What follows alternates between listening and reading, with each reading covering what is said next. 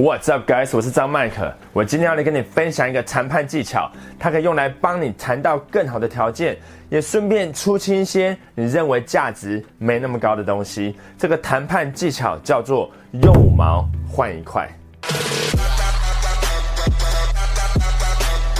很多人在谈判的时候都会陷入一个盲点，就是只在意交易的金额，却忽略掉自己其实还有其他的筹码，也就是手上的一些可能自己认为价值不高、留不留都无所谓，但对方可能想要的东西。举个例子来说，你买了新房子，准备要搬家，想说把状况其实还不错的旧沙发处理掉，这样子就可以买一组新的沙发来搭配新家的整体设计风格，但旧沙发的体积太大。要拆解后才进得了电梯，所以朋友们都嫌太麻烦，连送人都没人要，到底该怎么办呢？这个时候就是使用用五毛换一块谈判策略的最好时机。既然要搬家，就一定需要搬家公司的服务，整间房子的东西至少运费也要一万块，那你可以跟搬家公司谈家具折抵运费的条件，整套沙发让他再走，折抵八千块的运费。就算最后只谈到折抵五千块，你还是省下了五千块，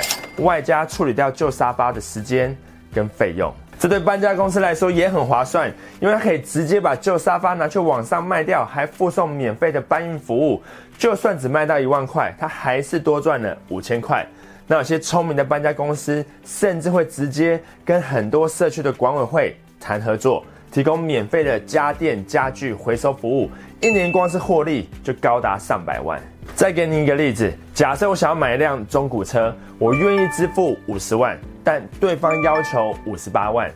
我知道这辆中古车可能有接近五十八万的价值，但我不愿意用现金支付八万块的差额，因为我有一辆跟朋友买的二手重机，骑不到一年，网络估价也还有大概六万块钱。我本来就想把这辆重机给卖掉了，所以基于用五毛换一块的原则，它理所当然的也成为谈判的一部分。所以我就告诉买家，如果你同意用五十万把车子卖给我，我就把名下的一辆外形超帅、也状况极佳的重机送给你。它的估价有六万，就算骑一年再卖掉，也还有五万。如果你也喜欢骑重机，在买新车前想要尝试看看的话呢？这样的方式对你我来说都很划算。我知道你可能在想说，对方又不一定喜欢骑重机，但那并不是重点，因为你也不一定有辆重机可以用来当筹码。但关键在于，你可以找出什么是对方可能觉得有价值，也想要，但对你来说是可有可无的呢？你可以送给对方延长的保护方案吗？